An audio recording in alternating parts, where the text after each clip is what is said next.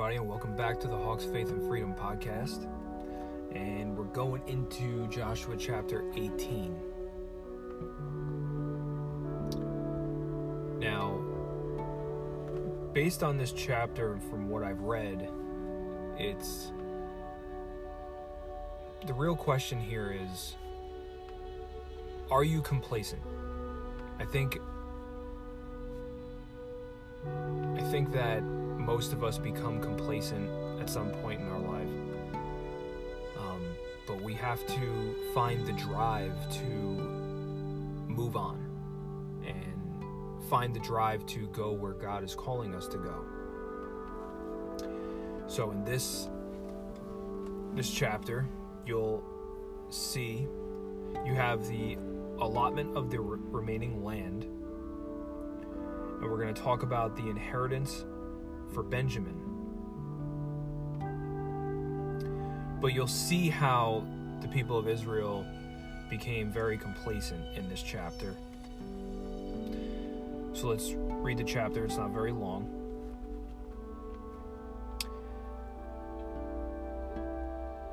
Then the whole congregation of the people of Israel assembled at Shiloh and set up the tent of meeting there. The land lay subdued before them. There remained among the people of Israel seven tribes whose inheritance had not been yet apportioned.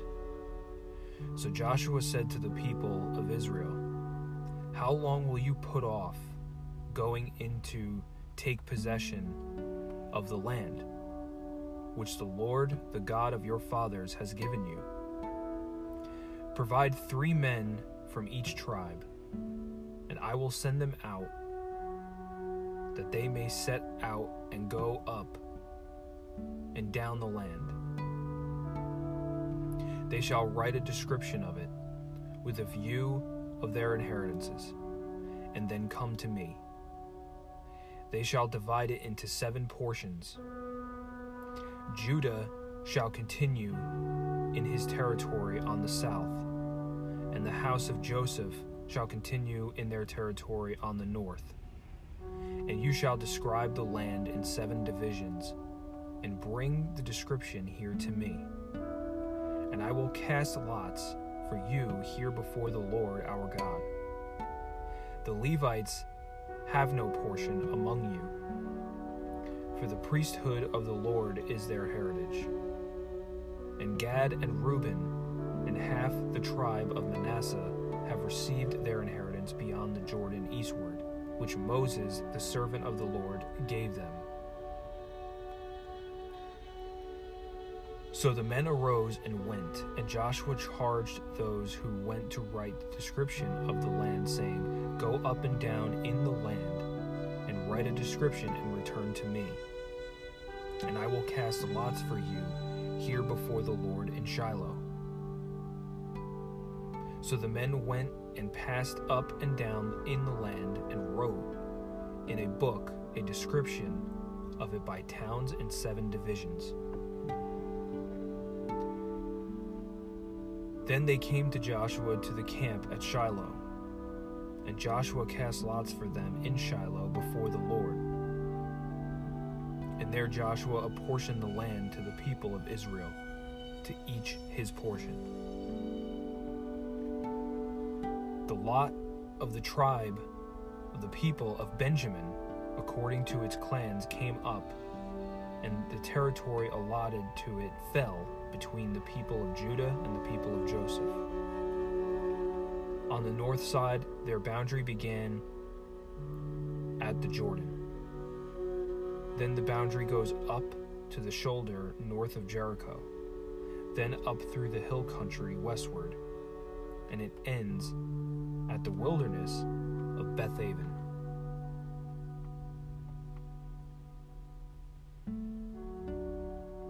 From there, the boundary passes along southward in the direction of Luz to the shoulder of Luz, that is Bethel. Then the boundary goes down to Ataroth Addar, on the mountain that lies south of Lower Beth Horon. Then the boundary goes in another direction, turning on the west western side southward from the mountain that lies to the south opposite Beth Horon. And it ends at Kiriath Baal, that is Kiriath Jearim, a city belonging to the people of Judah. This forms the western side, and the southern side begins at the outskirts of Kiriath Jearim. And the boundary goes from there to Ephron, to the spring of the waters of Nephtoah. Then the boundary goes down to the border of the mountain that overlooks the valley of the son of Hinnom,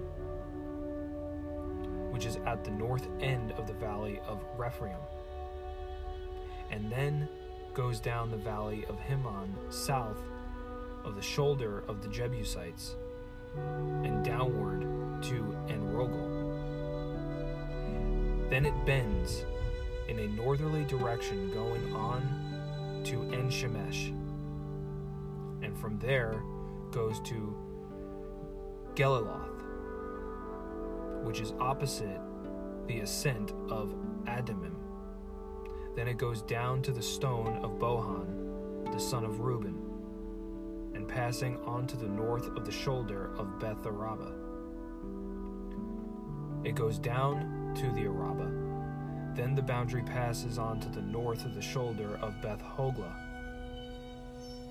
And the boundary ends at the northern bay of the Salt Sea, the south end of the Jordan. This is the southern border. The Jordan forms its boundary on the eastern side. This is the inheritance of the people of Benjamin, according to their clans, boundary by boundary all around. Now the cities of the tribe of the people of Benjamin, according to their clans, were Jericho, Beth Hoglah, Emek Keziz, Beth Arabah, Zemaraim, Bethel, Avvim, Parah, Ophrah, Sephar Amani, Ophni, Geba, twelve cities with their villages, Gibeon, Ramah, Beeroth, Mizpah, Chephirah, Mozah, Rekem, Irpeel, Taralah, Zela, Haeleph, Jebus.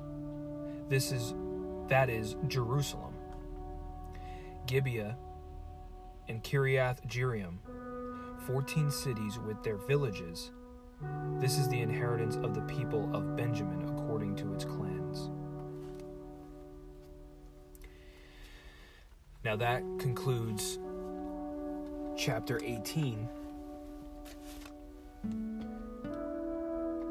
And obviously, it sounds like what most of Joshua this series has been is been a lot of boundaries and maps and stuff like that.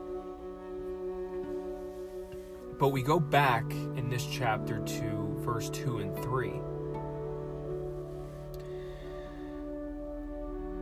where it says, But there remained among the children of Israel seven tribes, which had not yet received their inheritance.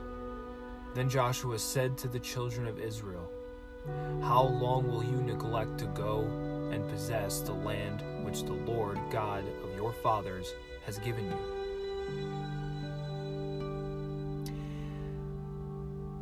that is really the main core of that chapter. And really, it's about complacency. Pastor Ed Ria writes in his commentary In the original language, the Hebrew sentence structure suggests that a large amount of time had passed since the first five tribes had settled in their territories. These remaining seven tribes had grown complacent and were satisfied with their life on the western bank of the Jordan River. Why did they stay there and not go take all that God had for them? Remember that these people had not lived in a permanent dwelling for a generation. They were afraid of anything new, even if it was ultimately for their good. they lacked the faith and courage to go where God wanted to take them. So they found themselves living in disobedience to such a degree that Joshua finally had to confront them and tell them to step up and follow the Lord.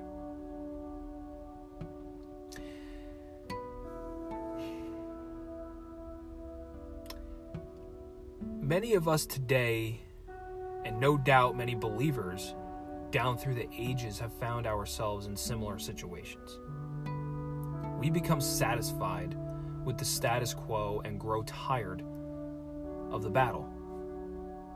We must carefully guard against letting complacency creep into our spiritual lives, sapping our strength and vision. Proverbs 29:18 reminds us that without a vision, people perish. Joshua did the work of an encourager, reminding them of the vision God had given and prodding them into obedient action. We all need mature believers in our lives who love us enough to confront us in our times of spiritual apathy. Is God calling you to change of to change your location? Seek him again. God waits for us to call on him for his strength and vision.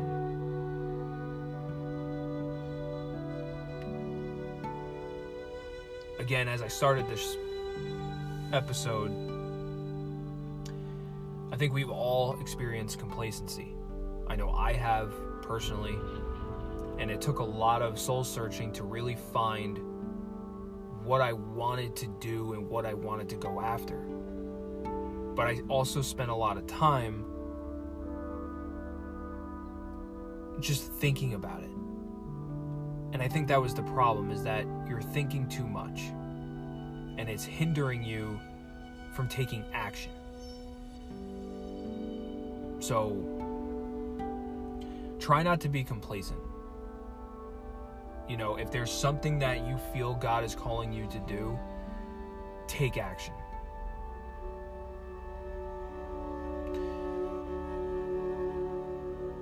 Lord, please guide us this day as we follow you. We need you to be our light in the darkness. In Jesus' name,